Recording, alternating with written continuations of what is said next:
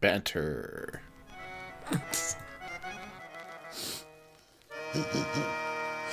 Head on straight, mask on crooked. Exit stage left with the cash gone, took it. Off like a kufi, the fit was a bit doofy. He tried to get screwy with that two for you, one two for me, G. Come to cranky attitude, wet him like a handkerchief on a stanky fatter dude.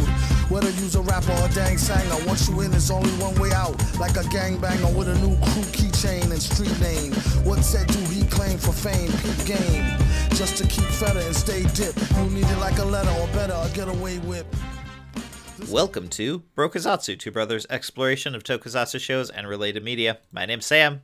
And I'm Harry. And I guess I have to apologize. Uh, so we, we didn't release for a bit when we were worried about uh, stuff going on. And now that it is question mark mostly resolved, I don't know. Anyway, uh, that did delay things long enough that I did tell the internet about the very important TI4 game Sam had. So I guess I, I guess I want to give you an extra little bit of time slot to tell people how that went. I mean, it is still available on like the the streaming channel that you posted to the channels. you remember to do that, right, Harry? I don't think I did. Uh, well, shit.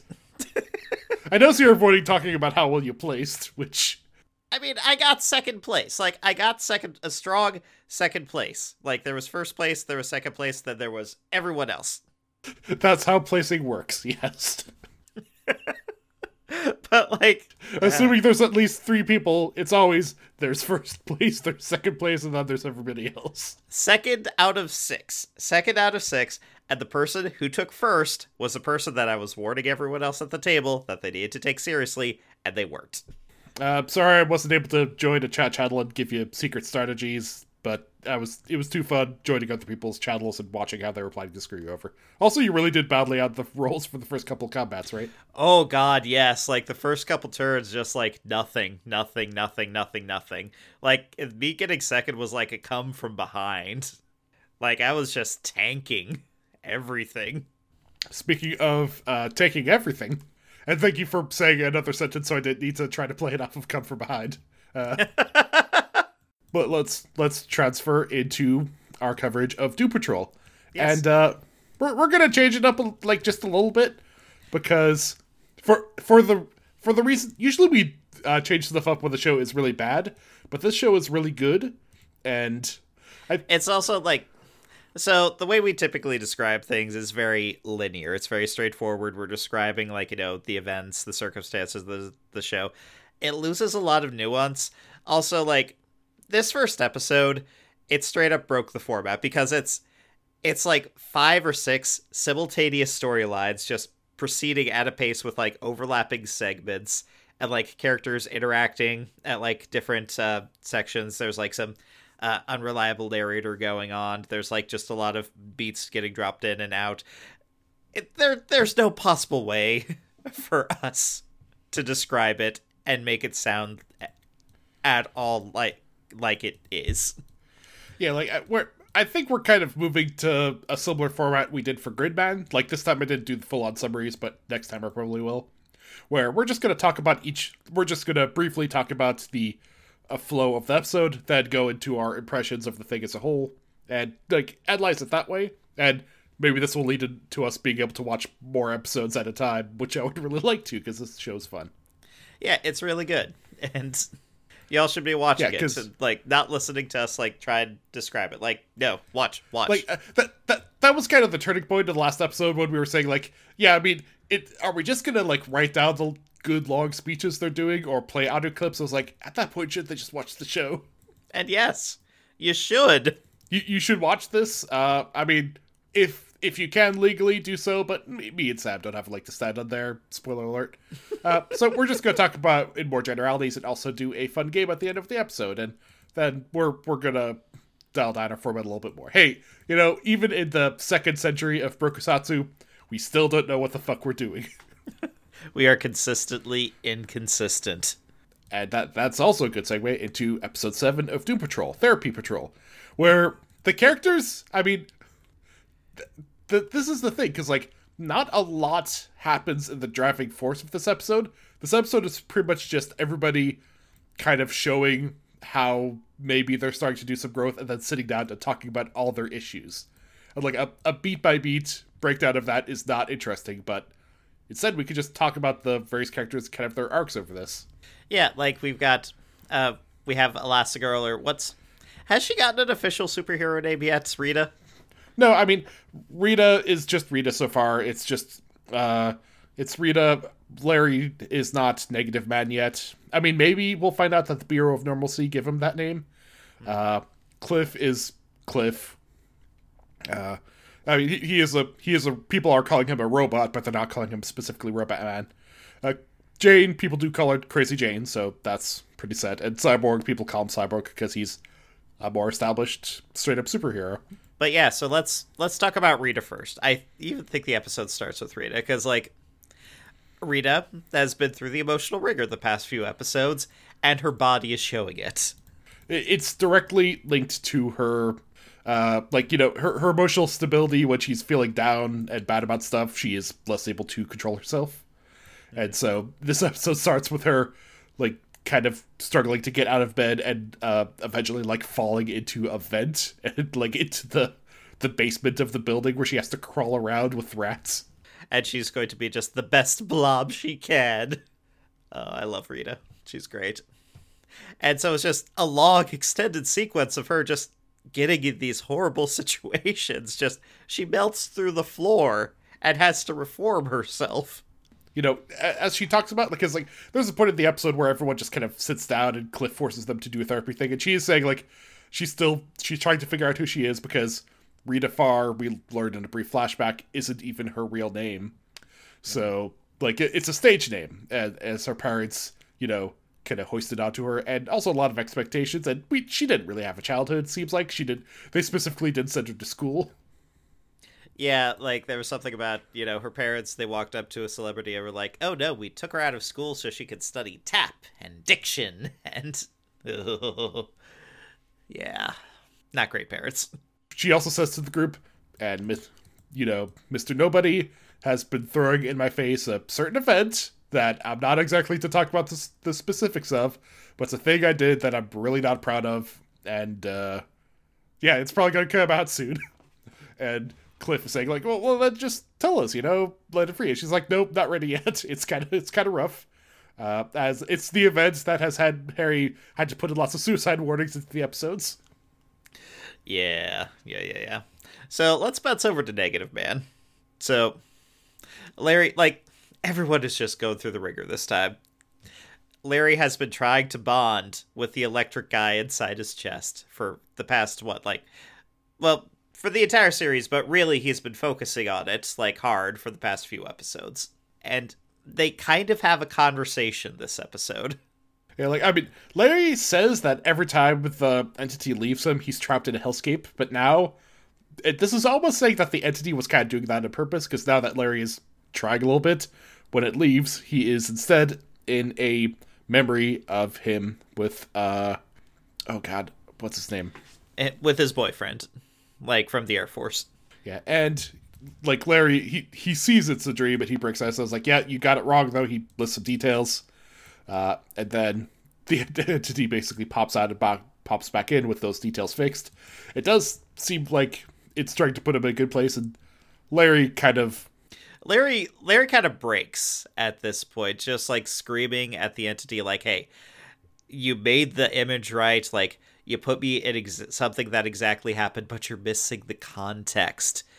I made an awful decision this day, but you're missing everything that led up to it. You're missing all like the homophobia he saw, like the murders, like the yeah, homophobic like, uh, uh, murders. That, that day on the radio, he heard about somebody being killed for being gay, and we also get some flashbacks of his parents, like kind of thinking he is gay and freaking out at that, and him hearing and you know not knowing what to do with that knowledge and just internalizing. And he was in the military, and there's lots of gay jokes in the lockers and stuff, and he was just constantly hating himself.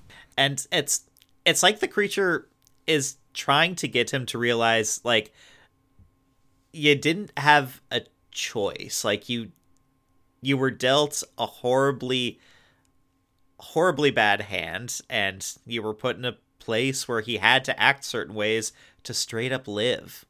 And that's what he had to do. his his boyfriend John, because I'm looking at a recap and his name is John, uh, says like I've been waiting for you to to say that for a long time. Yeah, like he's accepting a little bit of peace into his life. Like stop torturing yourself. Like sure you did this, but it's not on you. Uh, and when he kind of wakes up feeling a little, little bit better, he hears a commotion going on in the in the building. It's Cliff yelling about something, and he tells the entity, uh, "You go deal with that. I'm just going to enjoy the sunset."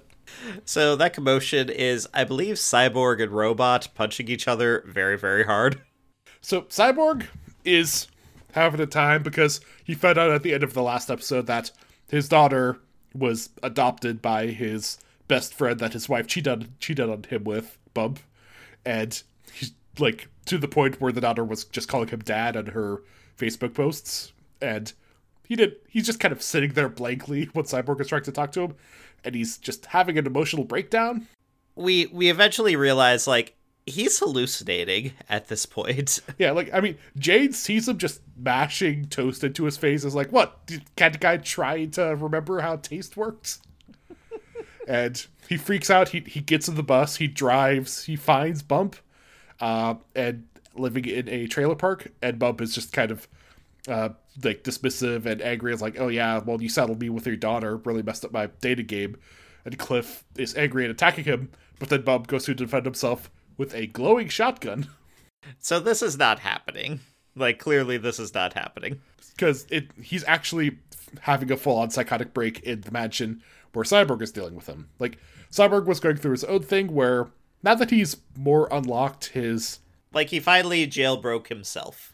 Yeah, with the thing he stole from his dad.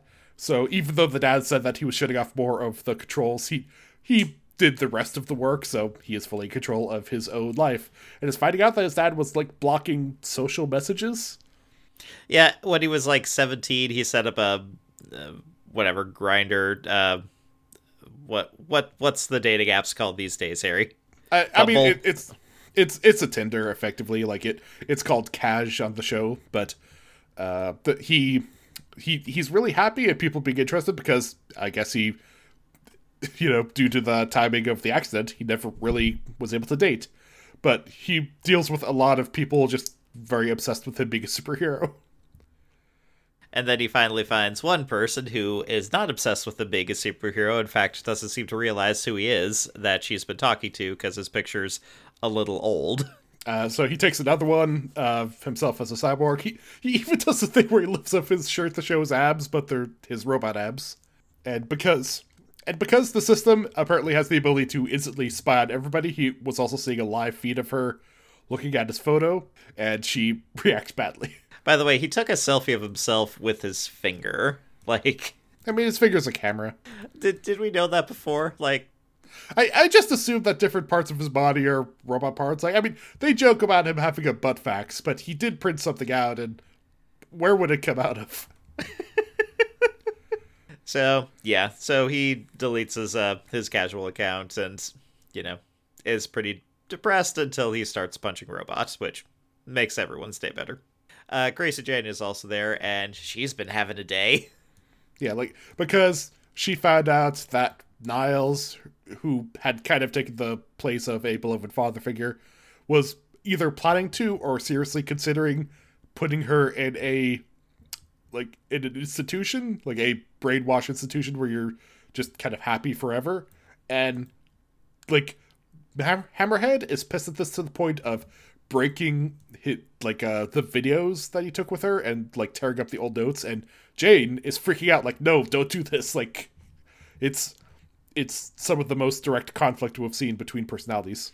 Oh yeah, yeah, yeah. The the personalities inside her are fighting. They are fighting for control like Jane will pop up, uh, Baby Doll will pop up, Hammerhead will pop up. Like it's there's a lot of figures just trying to get this body right now, and we have not seen that. They've been in sync up till now.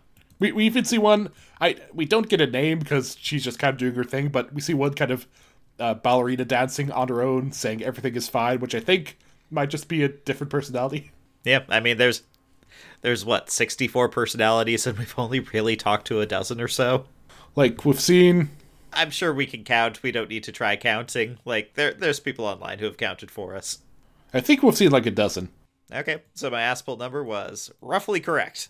Uh, but yeah, like after after Cyborg gets pulled out of his full on break, uh, he kind of shakes shakes himself and says like, "What what's going on? Like, uh, we we need to look. We all got problems. Mister Nobody's throwing it is throwing our worst bits against us. We need to just sit down and actually talk about our shit so he can't, you know, fuck us in our our minds, fuck us in our hearts, fuck us in our souls." And Rita is saying like, "God damn it, he actually has, kind of has a point." and Cliff is soon just like he's just chanting therapy, therapy, like he's he's being really manic and forward about it. Yeah, for as crazy as Robot is acting, he's 100% right. It, like it's that's the thing. Like you you were talking about how Cyborg is kind of the leader of the team, but Cliff, for all his faults, is the best at identifying the things they need to do to move forward. Like he actually is trying to pull the team together. Like so they Yeah, they get together, they therapize, and it's actually really helpful. uh Larry I'm I'm not even sure if he admitted to the rest of the group before that he is gay. Like uh but he he definitely does here. He talks about how he hasn't really touched anybody since the incident, which has been like half a century. Yeah, that's hard. That's really hard. Cliff is just like he is so happy about the therapy thing that he's like jumping up to hug him and like you're accepted. He's, and Larry's like, no, I'm still talking. Uh, Cyborg, It's great. It's great. God bless Brendan Fraser. yeah, like he's doing great, like just with the voice. And and Brendan has also talked about how because it's not him the suit. The suit is like a seven foot tall giant dude. And he says like how he's been working really hard with him to nail down the performance, and he's super complimentary. Like I should look up his name, but he he said like, oh no, it like we make the role way better together. Uh, and Cyborg says like, so I killed my mom, and I think that maybe that's like a false memory and if if that's the papered over version then what the hell is he hiding You know, finally putting like text to the subtext. Like, shit, like this is an awful memory, but what if it's fake and covering up something else? and jane instead of kind of dealing with her own stuff instead lashes out and says like hey by the way i have a painting of you killing like all of us apparently like you're you're holding the the dead body of your father and screaming Wait, was that was that his father's dead body? I thought it. I'll have to take another look at the painting. I thought it was Larry. uh no i, I think the bodies of the other people are kind of scattered around It doesn't matter. Like we can look it up in a bit, but or we I can mean, look it up point- right now No, okay. Well, she tells him about the Hangman's daughter. How the Hangman's daughter is never wrong. Like her paintings always come true. Like great, great. They've got a precog like fighting for control, and now they know that this might happen. No, yeah, like I'm, I'm looking at the photo now, and he's holding his dad. You can see Negative Man on the ground, Niles, Jane, Rita, and yeah, that's that's a Robot Man in the back background. He's holding his dad's body. You know, I always kind of wonder about like you know future prognostications like this because the thing is, like Harry, you're in the mansion. Someone presents you with like a future prognostication painting like this. Let's say you're in it. What what do you do? What is your response to this? Uh, Because I know exactly what I would do in this given circumstance. honestly, the Doom Patrol thing, I would probably be like, you know, this is just something we would overthink about. I would just kind of not worry about it. Okay, that that's the wrong choice. That's the wrong Look, choice. the, look, the weird shit is happening in their in their lives all the time. Like the like there could be a scenario where they're all lying down covered in blood, anyways. Like totally different. But Harry, like, here's how you play it. Here's how you beat time travel. You have the painting. You recreate it. Like, you get everyone costumed up, you make up them up, and you just like you pose as a team bonding exercise. Like you create it to avoid it. I guess Screw it's you, season three of the Flash. Oh, I, I'm missing some context there. Uh, all I'm saying is like there's an entire season based around this concept, and it's like, guys, guys, you have the smartest scientists in the room in there. Just like, just cheat, just cheat time travel. Or, I mean, you're wearing very specific clothes. Don't wear those outfits. I mean that that's more like avoiding, but hmm, I would prefer to lead into it, like, you know, fulfill it. Fulfill the prophecy so that there isn't a loophole. I mean, that's technically correct, but I don't know. I, the time travel is.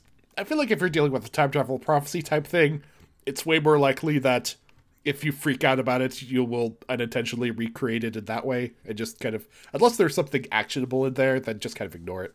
I know. My action would be to lean in, overanalyze, but yeah. Like, is there a flaw in my plan, Harry? Like, we even have, like, the right angle, you know? You could almost 3D print something like that. Like things get kind of heated. Jane like tries to turn to leave, and uh, you know, Cyborg is like talking to her, or not Cyborg. Robot Man is trying to say like, no, we're we're all talking. That's great. So Jane says like, this isn't gonna work. Like you you can't be father because you're not even a real man. And so Cyborg just looks at her and coolly says, "Well, I'm the only one here who can stab you, and I only like one sixty fourth of you." You mean Robot. Robot said that. It's a little annoying that there's the the There cyborg are two and the robot. cyborgs on the team, yes. One of which has the codename Cyborg. That is very annoying.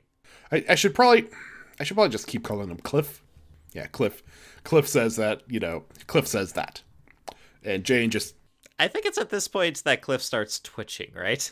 yeah, Cl- Cliff has been very manic and out of it and he starts freaking out some more and he's hallucinating, he's seeing everybody as Bump and like that and Cyborg has to restrain him and eventually he just falls flat on the floor and a rat comes out of his mouth because it turns out that a few six episodes ago, literally a caption comes up that says that they ran over a rat while they were driving around, and Mr. Nobody went into the mind of the other one and trained him to go on a plan of vengeance against Cliff.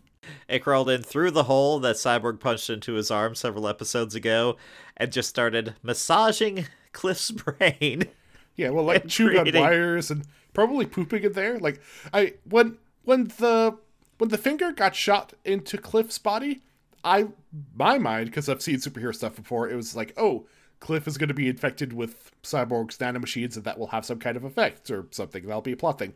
I did not expect a rat to to swear vengeance and crawl in there. Yeah, I don't think any of us expected that, Harry.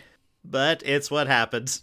That's some good work by Grant Morrison. Oh, also, I I almost had the apology this week be to Grant Morrison because I realized I was confusing him with Alan Moore, and they're very different people. They are incredibly different people, Harry. Yeah, like Al- Alan Moore is the weird wizard guy who's just always who is always angry about any adaptation of his, whereas Grant Morrison, I don't know, he seems cool. I mean, he writes a lot of weird shit, so. Yeah, but he did did not also need to become a mean old wizard. Yeah. I think. I, I think he's a normal looking nice guy. Yeah. It says he's Scottish. Seems fine. But yeah, that's the episode. It was delightful and emotionally cathartic, and now a lot of people are just on the same page as as they should have been for a long time. Yeah, it's like it's the mid season uh, character development recap. Which is very important for a show like this. So in the next episode, where we deal with two plot lines, um, like there's the Jane one where Cliff and Rita they they go to find Jane because Jane has gone to the personality that Rita thinks is the worst, Karen. A blonde, just spunky Karen who lives life in a rom com and mind controls people. Apparently, she's dated and broken up with this same guy uh, dozens of times because anytime she, basically, it seems like anytime she has an emotional thing where she can't deal with it, Karen takes over and goes to just hide in a bland relationship. Because, like, the personalities are still fighting, so Karen was able to come to the top. Like the family shows up, it's like, no, you can't do this. Like every time she waltzes into your life and heads back out, you know, last I mean, time she the- left. the guy did it. Like as soon as the guy saw Karen, it was like, "Oh no, oh no, please leave, please." leave." And then the mind control took effect. See, it must have been more subtle in the first scene because later on she has a full-on eye glowy effect when she brainwashes people, but she doesn't do that at the start. Yeah, his brain has probably been primed so many times. Yeah, The poor guy. this this poor guy. like they go to try to talk her out of it, and uh, Karen she she's really mean to Cliff at first because a he doesn't fit really into her kind of romance things, but also maybe because she's still part of Jane, she might be angry at him for hurting their feelings so much. Like even if they're different personalities, I think like that is she's still kind of just uh processing the same events in a different different way. Yeah, I'm same sensory input, you know, same same lived experience, you know. They hear, they taste, they see the same shit. So, so Cliff has to sit outside, uh, just on the porch, where a a kid sees him and appears to just uh, bike away quickly. But then it comes back and starts doing dance moves in front of him. It's it's a nice little scene. Dressed up as a robot. He's he's doing the robot and other moves. And Cliff says, "Oh come on! Like I've seen flash Flashdance eighty times. Let me show you something." And it turns out that Cliff can dance. He can do the robot as a robot. It is so very appropriate. He, he, I mean, given his age, he is a child of the 60s and 70s. As the uh, Karen storyline progresses, like, she is marrying this guy, you know, forcing him into a shotgun wedding. She has mind controlled all the family. She even mind controls Rita at a certain point uh, into being on her side. Uh, but then she tries to mind control Cliff, and it turns out that Cliff has robot eyes, and robot eyes cannot be mind controlled.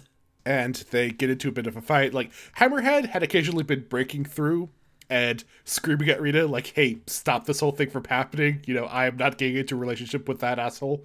I think Hammerhead, and I, I'm not sure they've said it yet, I think Hammerhead is like the OG Jane.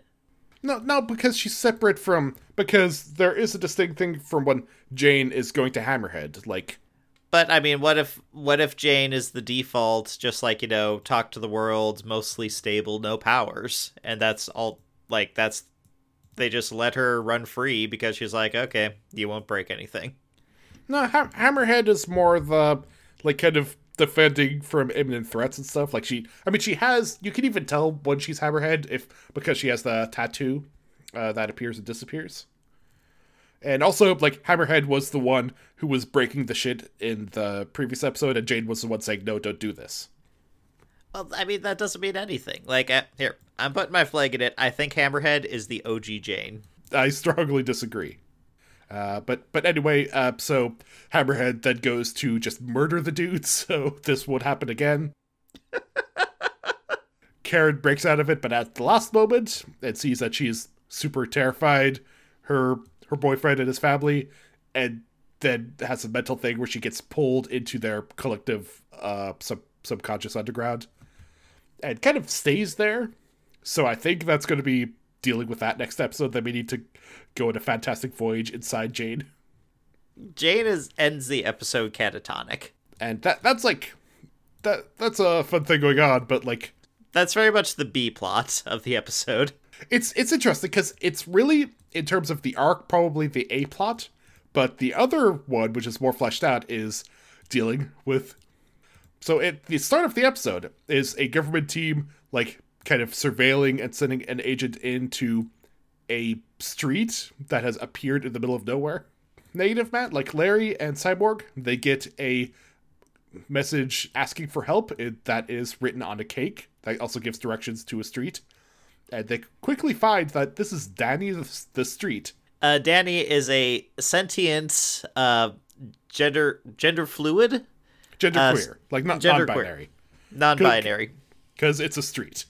Uh, they, they like they they they kind of softened the awkwardness of just saying, yeah, it's a non-binary genderqueer character by the like a, a character in a drag show making fun of cyborg saying like, oh, the the robot can't uh, deal with non-binary.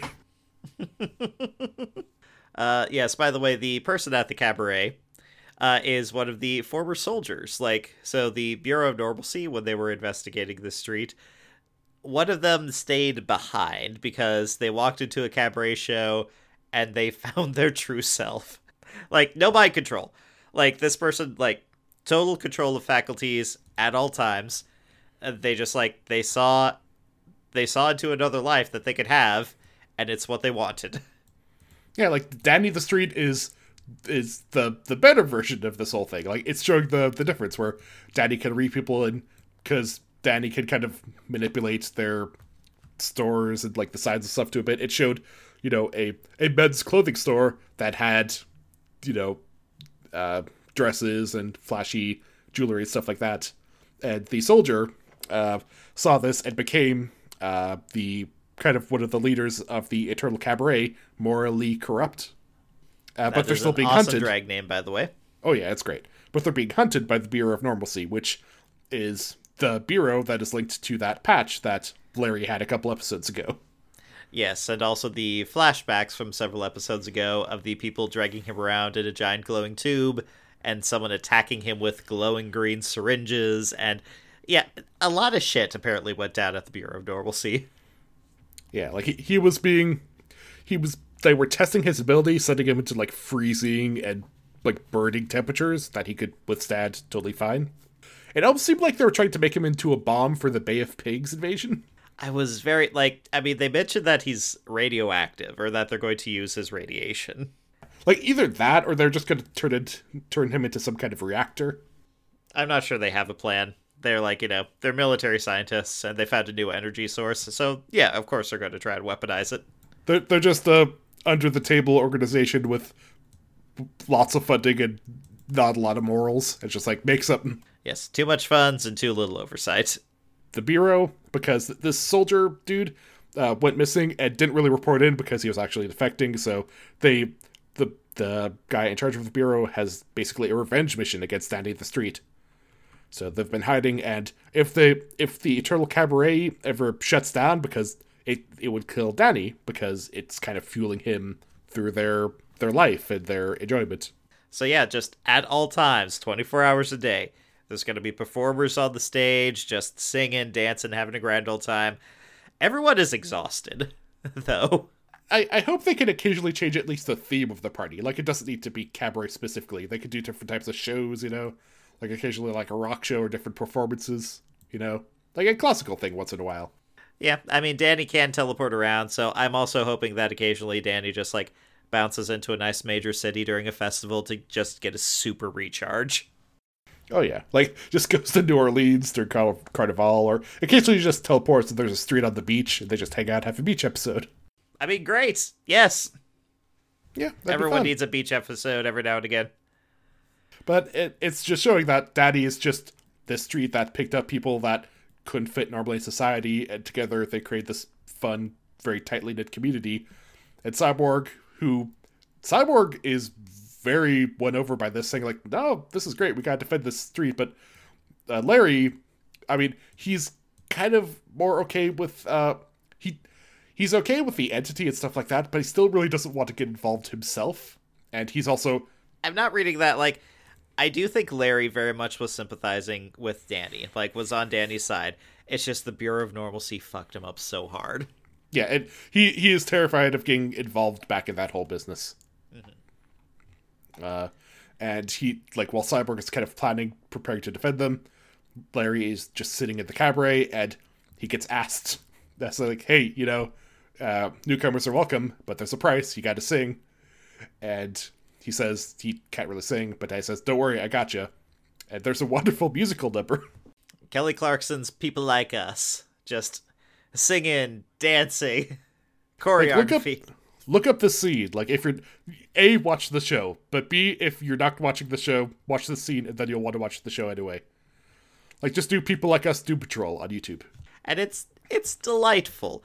Like it's very much a dreamscape too, because uh, Larry is uh, transitioning back into his non-burned up self and just dancing and uh, with uh, dancing with uh, uh, what's her name? Not malpractice. Like, Maura Lee Karupt. morally corrupt, spinning around. It's Also, I, and there, there's weird stuff with with pronouns going on, but I is would it be her? I thought of the situation because like Maura, I it's I I thought Drake shows like it's not for it. They're still they still identify as male, but they just do feminine dress and stuff. Like it's I don't know.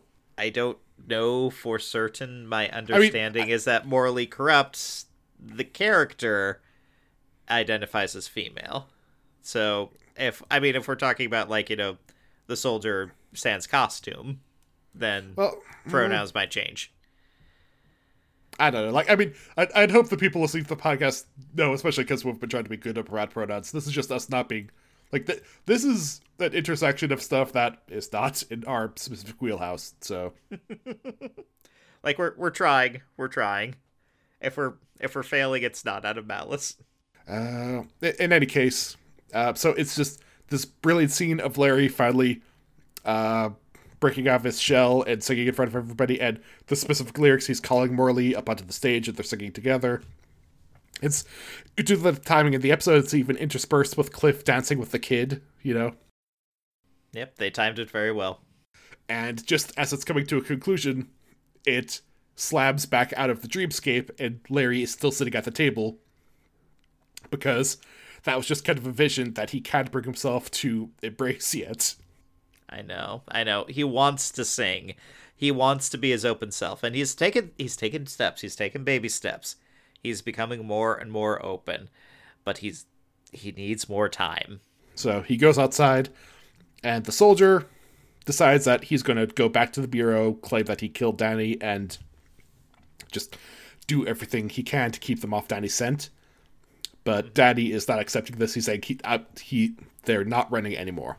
And so the bureau shows up, and It's I mean it's emotionally very fun because the soldier based or morally like beats up the main dude from the Bureau of Normalcy, but like it in action terms this is kind of them just having a fist fight and then it's over. Like I I do wonder if there was a very complicated setup in the comic that they couldn't really deal with in the full show.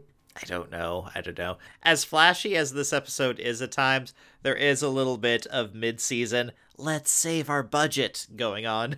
But, but I mean, they they saved their budget by having a beautifully choreographed dance scene, and it that's one of the best moments of the, in the show so far. So Oh yeah, it was great. It was wonderful. And it inspired the game that we're going to be talking about in just a couple minutes. they basically beat up the bureau dude, and Larry even says, "Hey, Danny the Street is under the protection of Larry Trainor." Yes, look me up. Uh, the leader of the Bureau of Normalcy, he says, Hey, if you get in my way, we're going to put you on our list. To which Larry replies, I'm already on it. Look me up. He's probably number one on their list, right? Like he is kind of. Uh, it seems like his top potential is to be a walking nuclear bomb. he is getting more in control of his abilities, which is which would be terrifying for them. Yeah. Yeah, yeah, yeah. So it's a good, viable threat. Cyborg. It it's also a little thin because it's only at this point of the episode that they finally mentioned specifically that uh, Niles was captured by Mister Nobody. Well, uh, Danny was reaching out to Niles for help. No, yeah, but like the, the they were saying like, oh, we're also looking for him, but somehow in all the conversations they never they never explained exactly who took him, you know, and that that's weak. It is, it is, it is. But it just that's writer's room hand wavium. Just like, okay, yeah, we we have to put it in this order. Just It- Let it there go. there was way.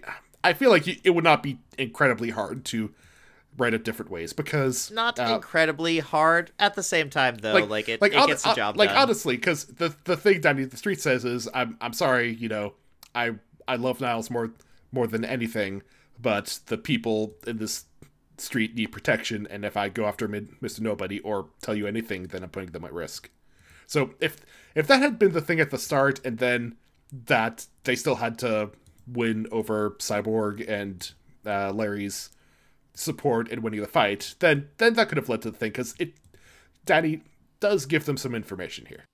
He does. He does.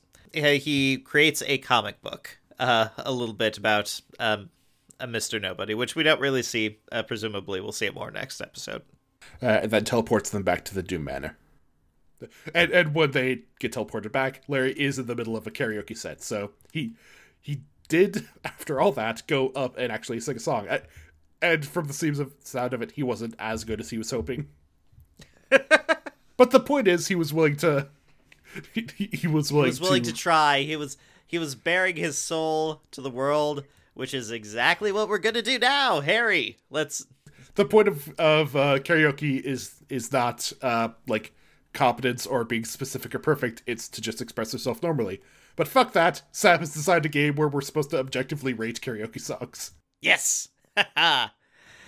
so, uh, our game for this week uh, is that uh, Harry and I, we have chosen five scenarios that call for karaoke music, and we are going to each bring forward a song and make a case for why that song is the best karaoke song in that given scenario.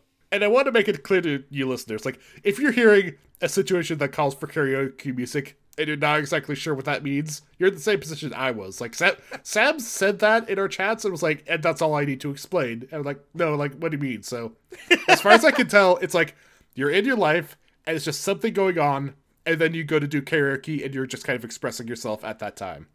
Yes, exactly, exactly. Like it is a situation, Harry, that calls for song, that calls for like deeping reach, reaching deep within oneself and just bearing a soul. I mean, I, I like singing, but like, you thought that was a little more obvious than it was. Yeah, I mean, your first guess got it right, so. Uh, but anyway, we are also adding an X element here. There is a list of top 100 karaoke songs, uh, which we are going to randomly pull a song from for each category. And we could not choose a song uh, from this top 100 list of karaoke songs for any of our choices.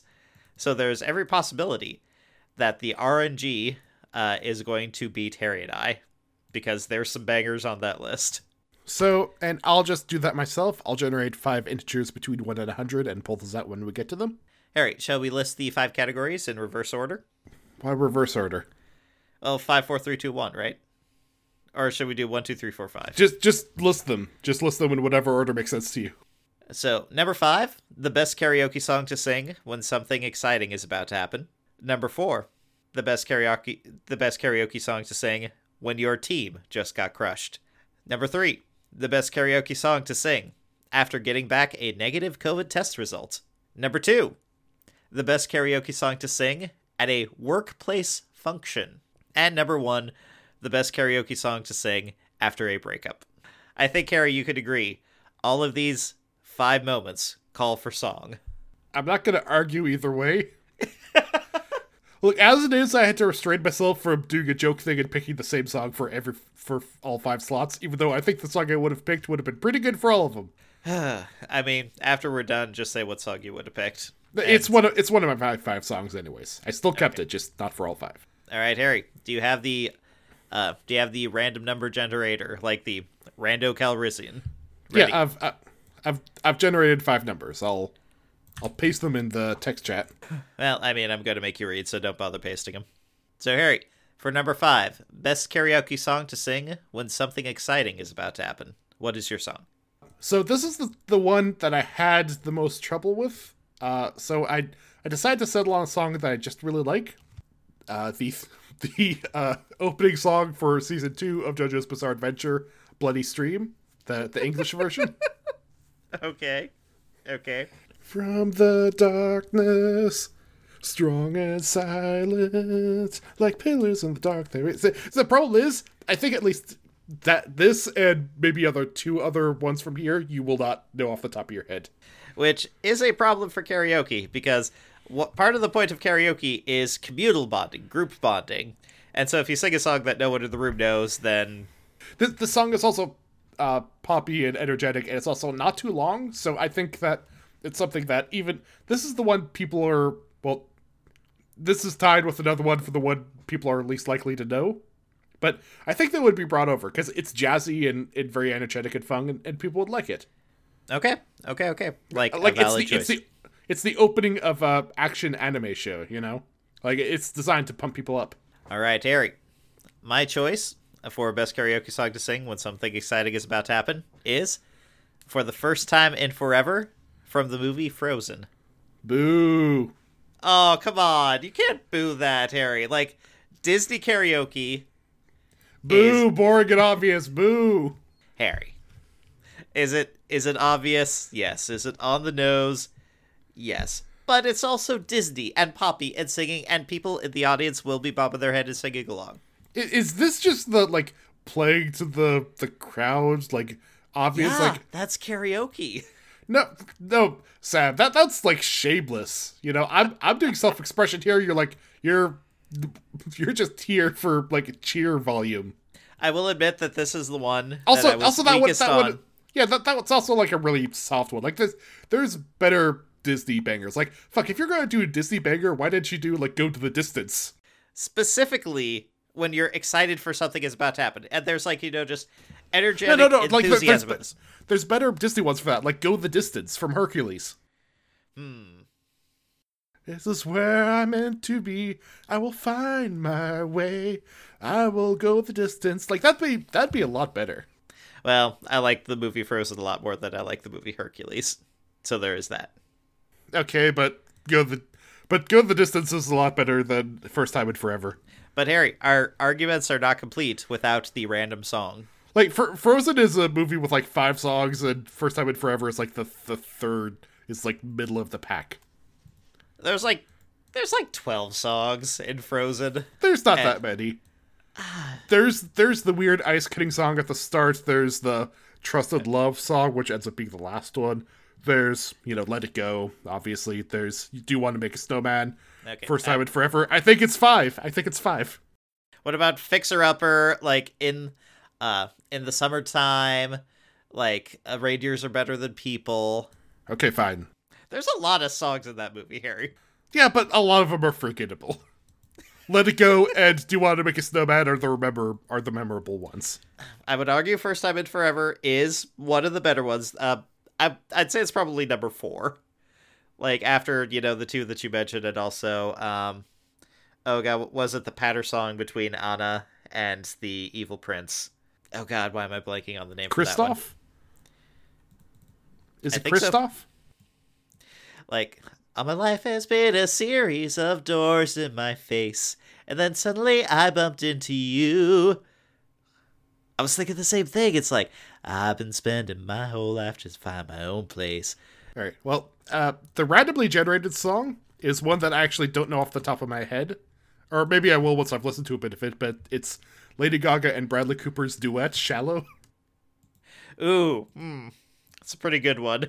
Uh, it's not really about something exciting about to happen. It's about we're out of the shallows now. Good song. I don't think this is the right category for it. Though there is a really nice uh, energy build, just like crescendoing like solo from Lady Gaga halfway through. So, ugh. Wow, just the second one of the. God, I've been trying to avoid talking about this on the podcast, but whatever. But right now, the second uh, one of the Hololive idols is doing a karaoke stream. Maybe I'll listen to whatever she's doing. it's a Japanese song that I don't know. Okay, whatever. between these three songs, Harry, what do you genuinely think is the best one? For something I'm I'm excited about, it's Bloody Stream. Genuinely, Okay, you know what? Bloody Stream wins number five. gotcha. All right. Number four. Harry, what is your best karaoke song to sing when your team just got crushed? Can you oh. introduce? Can we alternate who's introducing there first? Fine, fine, fine, fine, fine. Okay, so mine is The Climb by Miley Cyrus. Now, this is not an obvious choice, but it is one where if you're down, down in the dumps, if you're just, you know, been face planted, and your entire team is like at a bar, just like slowly sipping a drink, what this song has is a slow build to just like, you know, nice happy ending. Like it's soft, subtle at the start, but you just keep building up, building up, building up. And by the end, it's just belting at the top of your lungs about, you know, it's not the it's the journey it's the climb it's not about what's on the other side it's how you get there team so get back up and win that game But this uh, after you need to tell them to get back up and win the game. This is after after things have fallen. So maybe you might want something win a the bit more game maudlin. next time next time see that's it that's it it doesn't matter how many times you fall down it's the climb All right, but what about what about when the sky falls, Sam? Because my my song for this theme is the main theme from Skyfall. Like, and I've I've sang this a little bit. This is a karaoke banger. When the sky sky falls, when it trembles, we will stand tall and and face it all together. It's like sticking with people through thick and thin, like when things are crumbling and looking bad. Your loving arms keeping me from harm. shit shit you went with adele harry Yeah. good choice Speaking of good choices, uh 92. What is the randomly generated one for this? i'm nervous Defy Gravity Wicked. Defying gravity by take it Uh, Specifically when your team got crushed. I'm through with playing by the rules of someone else's game. I if I Too had too late one, for second guessing. Too late to go back to sleep. That's it's good one. time to trust my instincts. Close my eyes and leap. I'll give it to that, but I do think Skyfall was a super strong choice. I think we had three strong choices. Yeah, except for yours. All right. So random wins number four. This is this is worrying. Let's hope this isn't a trend. All right, number three. Harry, what is your best karaoke song to sing after getting back a negative COVID test results? I And I gotta this is the one. This is the one I'm concerned we might have doubled up on. I would be willing to lay down money that we didn't. I also, would because not take that bet. here's the thing. I really like the song, and I was trying to fit it into one of these categories, and it didn't fit super well into the others. But I do think that's a, at least decent. What is the song? It's "Smile" from the Birds of Prey soundtrack. By whom? Uh, it says various artists, but it's uh, it, like there was a specific writer. Hold on. Maisie Peters. Not a bad choice. Not a bad choice. But Harry, I mean, it, it's got like a bit about like my body, my business, and stuff, and you know, like it, it's kind of confidence in coming back from. I mean, because it's like a breakup movie, but whatever. It, it's all right. What's yours? Toxic by Britney Spears. Come on, Harry. You know it's the right call. Now I'm worried Random's gonna win this one too, because I don't think that's a good choice either. Oh, come on, Harry. Yo, Toxic Absolute. Like, you know, it's. First off, it's a great karaoke banger. Just right off the top. It's a karaoke Oh, yeah, banger. yes, it is a great karaoke banger. And what it is, is subversive. It's subtle because you're not toxic. You mean it's going? So you're it's going making against the fun. theme of It's making fun of COVID. It's spitting in COVID's face, which you shouldn't do. You should be wearing a mask. Well, the random one is "Hey Jude," so I don't know what to do here. I think random shat the bed this time. I don't think Hey Jude has anything to do with this. Na na na na na na na. So, Harry, come on. Toxic by Britney Spears. You admitted yours was kind of just like wedged in there. Know? Yeah, I'll, I'll give it to you this time. Yes! All right. So it is one you, one me, one random. Number two, best karaoke song to sing at a workplace function. Sam, what's your pick? As Long as You Love Me by the Backstreet Boys. Mm. You see, I think that's a mistake. Ooh? All right, I, I think this is good for that. You know what? No, I'm going to take that back because actually, there's good parts to it. Yep. Uh, like it's because people will think it's a joke at first, but you're going to sell it, and that's very in keeping with your personality. Yes, and also uh, it's it's a group song. It's a workplace function, and so you pull a couple people, like you pull the guy from accounting up, you pull like the girl from marketing, and then you just belt it out. And you try and remember the dance moves, and no one actually does, and everyone is laughing, and you're actually singing. My song is also a group song, and this is the song that I would have put for every selection if I'd gotten lazy. the song I've done best at at karaoke, "Can't Get Next to You" by the Temptations. Shit. It's it's a strong one, like because it doesn't require too much range. Like you got to go a little high and a little low, but mostly you're just doing enthusiasm and like belting it out. Like and it'll get people on their feet. They'll really love it, you know. And like I'm kind of like a, I'm kind of a introverted, laid back guy, but like a very forward, bombastic song. People would be like, oh yeah, there, there's good contrast here. I do really like the bombast. I like the I like the just the beat of that song. Yeah. Oh, what what's a random one, Harry? Like, Uh, let's see if hold it's a factor. It's 51. Oh, it's Rock again. Um, Mr. Brightside by the Killers. Oh fuck. Fuck, Harry. Fuck. Okay, random's gonna win this one. No. Fuck. Like We did we did pick like the 100 best songs. I know, I know, and this is why we needed that X Factor. For exactly moments like this, because yes, Mr. Brightside wins. okay. okay, well, perhaps the heartbreak is fitting for this last one. Um, best karaoke song to sing after a breakup. And here's the other weird one that people aren't gonna know because I chose "I'm My Own Master Now" for Metal Gear Rising: Revengeance. It, it's Okay. the it's the theme for the Blade Wolf boss fight. But it's about like breaking away from a pack and how like you're your own master now and like you know people tried to contain you but now you did your own thing and it's also got like a really cool guitar riff. It, like it's just it's just a it's just a, very aggressive song that I feel like you could get out some some stuff with. You know you, you want to you like after a breakup, assuming like I don't know if if it's a sad breakup, then maybe. But if it's like one where you feel like you've been done wrong, then this would help get you kind of that emotional weight behind you. You know, I am happy that we kind of like contrasted. You went with angry breakup. I went with sad breakup. I went with Slide Away by Miley Cyrus. Hmm. The song she wrote about her divorce to Liam Hemsworth, Ooh, Liam Hemsworth. the third best Hemsworth. So the problem is I'm having to listen to this a little bit. I'm not sure if I've actually heard it before. Yeah, the, the problem here in judging it is that mine is angry breakup and yours is sad breakup. So it like it depends on how you're feeling.